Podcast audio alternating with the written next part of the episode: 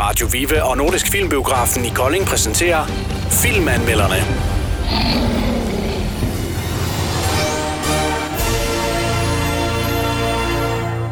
Nå, Hjalte og Elias. Hvad så? Hvad så?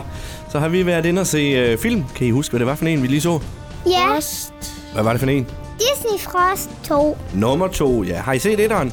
Nej. Nej, Har I ikke det? Nej. Så I har ikke set Anna og Elsa før? Jo.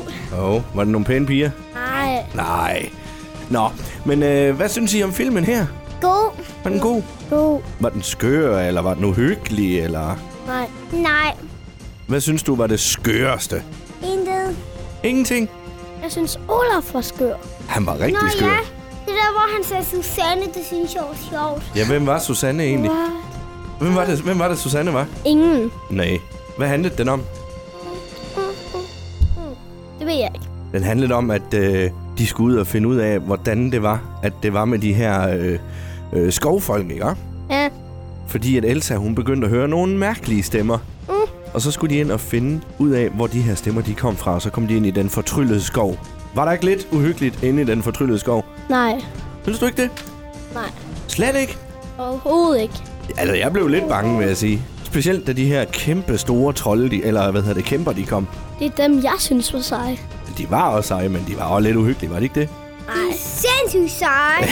Ja, jeg tror, at hvis man blev trampet på af sådan en, så havde man så det ikke burde godt. man at dø. Ja, det tror jeg også. Men hun skulle jo bruge sine magiske kræfter. Hun kunne jo trylle hende her, Elsa jo, ikke? Ah, Nej, Kunne hun ikke det? hun kunne kun skyde is. Det var det eneste. Og i den kunne, i den kunne hesten til sidst, da hun skulle over øhm, til øhm, byen, så kom den her vandhest, og så blev den pludselig frosset til is, og så var det stadigvæk en hest. Det var, det var jo Elsa, der gjorde det, så hun kunne sidde på hesten. Fordi hvis den var fuld af vand, hvis den var lavet af vand, så når hun satte sig på den, så ville det bare sige... "Pff", Og så faldt hun jo ned jo. Så derfor gjorde hun den lige til is engang. Men selvfølgelig så endte det hele jo godt. Ja, Ja, som altid. som altid. Og det er jo dejligt, når det er sådan. Specielt når det lige har været jul. Har I også lige holdt jul? Ja. Har jeg haft en rigtig god jul? Ja. Ja. Med en masse gode gaver? Ja. Må jeg høre, hvad jeg har fået? Mm. Eller er det hemmeligt?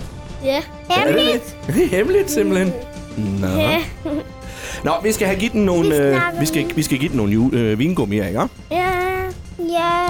Fra 1 til 6. Hvor mange vingummier skal den have? Hjalte. Øh, det ved jeg ikke.